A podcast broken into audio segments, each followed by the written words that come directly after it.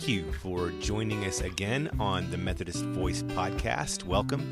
My name is Kendall. In case you didn't know, I'm the guy doing all of the talking. The title of today's episode is The Tree of the Knowledge of Good and Evil and the Temptation of Being Like God. So we're back together this week, continuing to dig through Genesis chapter 3. This is a huge chapter because it will set the stage for the rest of redemptive history. That's the rest of the Bible. Well, we're still living in that right now, technically.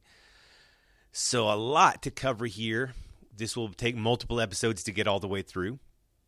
But let's dive right in. So, we're going to start again in Genesis chapter 3, verse 1. Now the serpent was more crafty than any other beast of the field that the Lord God had made. So we discussed that character last week. We're going to talk about the other characters and the situation this week. Again, second half of verse 1. He said to the woman, the serpent that is, Did God actually say, You shall not eat of any tree in the garden? And the woman said to the serpent, we may eat of the fruit of the trees in the garden, but God said, You shall not eat of the fruit of the tree that is in the midst of the garden, neither shall you touch it, lest you die. But the serpent said to the woman, You will not surely die. For God knows that when you eat of it, your eyes will be opened, and you will be like God knowing both good and evil. In other words, you'll unlock a knowledge that leads to evil, self will. Self will outside of God's will always leads to evil. Verse 6. So when the woman saw that the tree was good for food, and that it was a delight to the eyes, and that the tree was to be desired to make one wise, she took of its fruit and ate. And she also gave some to her husband who was with her, and he ate. Then the eyes of both were opened, and they knew they were naked, and they sewed fig leaves together and made themselves loincloths.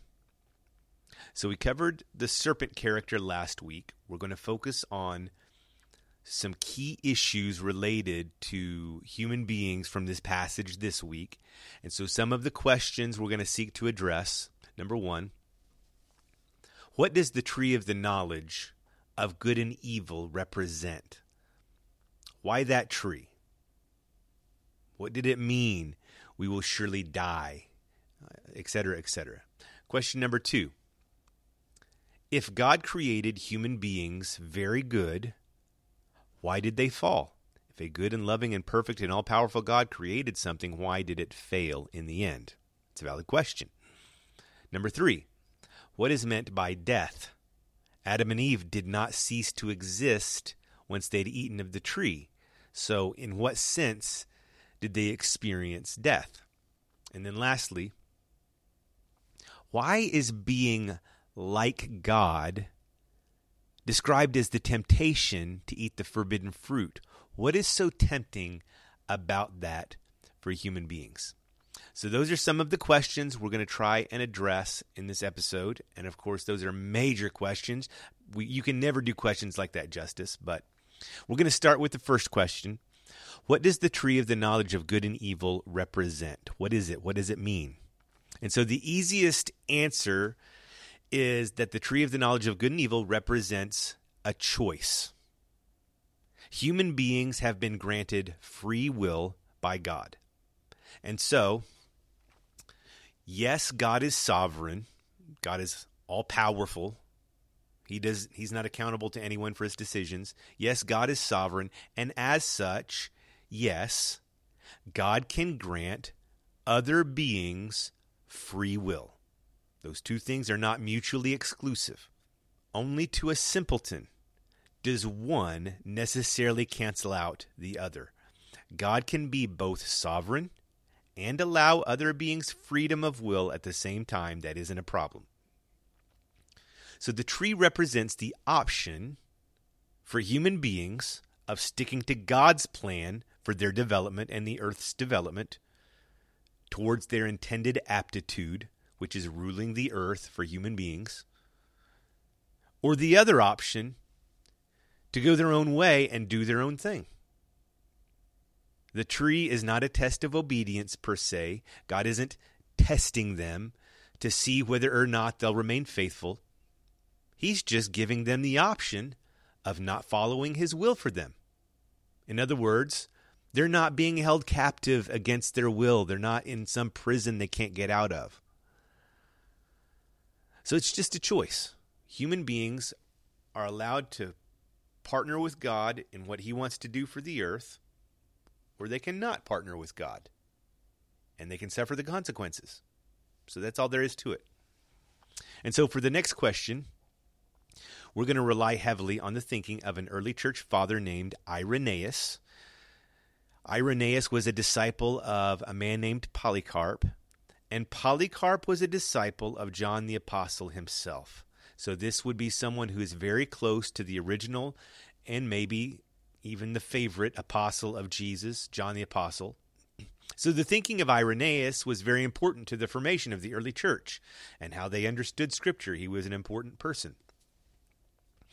It was from his perspective that while original humans were innocent and pure, they were also childlike and untested or unwise.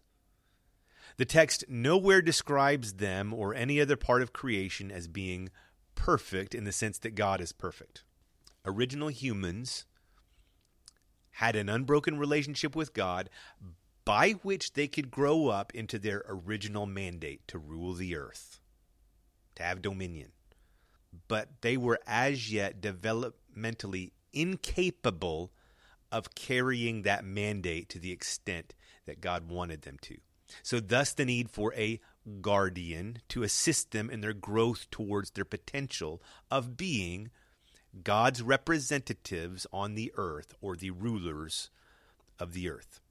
This might shed some light on other scripture, for instance, where Jesus gave his followers advice to be as wise as serpents, but as harmless as doves. Jesus wants to reclaim the original status and place of human beings of being harmless or innocent before God. But he also wants us to become as wise as serpents, no longer capable of being deceived by other beings. So, God's objective for humans is to become both fully developed or wise, but also innocent and pure at the same time. Jesus Christ makes that capable. Jesus Christ is the living demonstration of what the image of God, being God's representative on the earth, is supposed to look like. He is the healed, restored, fully formed image of God that we discussed in episode 8. Jesus being the second Adam. He's described as the second Adam in the New Testament, the, the template for a fully mature and wise, yet innocent and pure human being. So Irenaeus posits that it was the ability to grow and develop into fully mature beings. That's what was short circuited specifically in the garden. That's what the fall entails losing the ability to grow into the fullness of what God intended us to be, which it once again is rulers of the earth. So the entire image of God was not destroyed in humans at the fall. What we specifically lose is the ability of God to become what he intended us to become. We become stalled out in our development and even able to unable to uh, keep it from being destroyed. That's only God's grace that accomplishes that. We don't even have the ability to do that. God does that on his own 100% keeping the image of God from being fully destroyed in humans. So it was death in the sense uh, being described here. It refers to a loss of access to the tree of life. And the tree of life represents access to or participation in the uncreated light or energies of God. That is God's power to become what God wants us to become so that we can do what God wants us to do. And so here's uh, what that particular energy functions to do in us right now. I'm going to read to you from Philippians chapter 2 verse 12. It says, Therefore, my beloved, as you have always obeyed, so now, not only as in my presence, but much more in my absence, work out your own salvation with fear and trembling. In other words, struggle to become your God appointed self. Enter the struggle to become. For it is God who works in you both to will and to work for his good, good pleasure. So there is the power of God that is available to believers to will and to work according to God's good pleasure. This is what Adam and Eve lost. And when they lost that, they lost the ability to become their God appointed selves. So they were lost in wandering, in other words. So the difference between us and Adam and Eve, us is who the New Testament refers to in Philippians 2, is that we have to struggle with sin and fallenness, both in ourselves and in the world, in our flesh, in order to receive the ultimate objective of our own salvation. Again, becoming fully mature people who are able to claim the God appointed role God wants us to claim on the earth. While Adam and Eve did not have to wrestle that particular match with fallenness, they did have to wait to receive the same objective, becoming made fully mature. They didn't get they weren't granted that automatically. They had to grow into it. And that was the temptation that they faced, the temptation to take hold of what God intended for them all along without having to wait for it. They perceived a shortcut to becoming fully mature. Now, there is a similar story of that same strategy by the enemy being played out against humanity by the serpent character we are going to refer to as Satan or the devil in this passage. But it's in the de- life and development of Jesus himself. So this is from Matthew chapter 4 verse 1. Jesus was led by the Spirit into the wilderness to be tempted by the devil. Now, Jesus is being called out to be tempted. Verse 2 And after fasting 40 days and 40 nights, he was hungry. And the tempter came and said to him, If you are the Son of God, command these stones to become loaves of bread. But he answered, It is written, Man shall not live by bread alone, but from every word that comes from the mouth of God. Then the devil took him to the holy city and set him on the pinnacle of the temple and said to him, If you are the Son of God, throw yourself down, for it is written, He will command His angels concerning you, and on their hands they will bear you up, lest you strike your foot against a stone. Verse 7 Jesus said to him, Again it is written, You shall not put the Lord your God to the test. Again the devil took him to a very high mountain and showed him all the kingdoms of the world and their glory. And he said to him, All these I will give you if you will fall down and worship me. Then Jesus said to him, Begone, Satan, for it is written, You shall worship the Lord your God, and have him only shall you serve. And then the devil left him, and behold, angels came and were ministering to him. Now, this in this scenario, it's the exact same scene we have in the garden where Adam and Eve are tempted by Satan.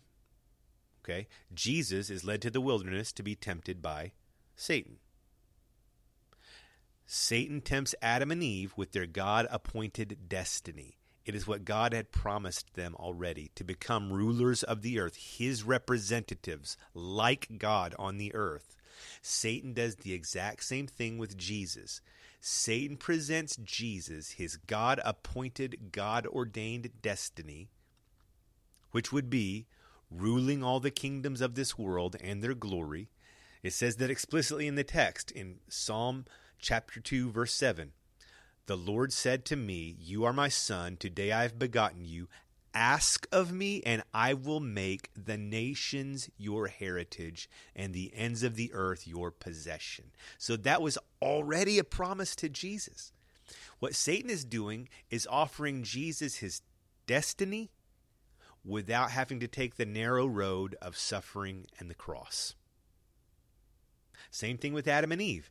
Adam and Eve, here's a shortcut to your destiny. Jesus, here's a shortcut to your destiny.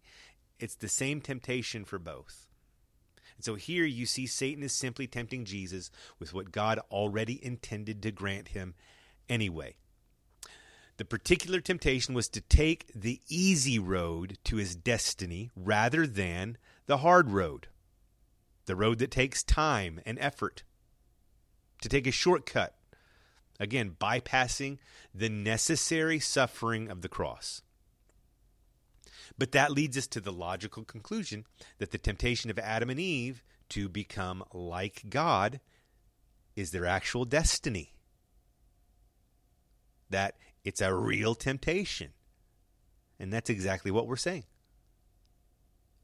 Now, we learned from episode number eight that being the image of God means being his physical representatives on the earth.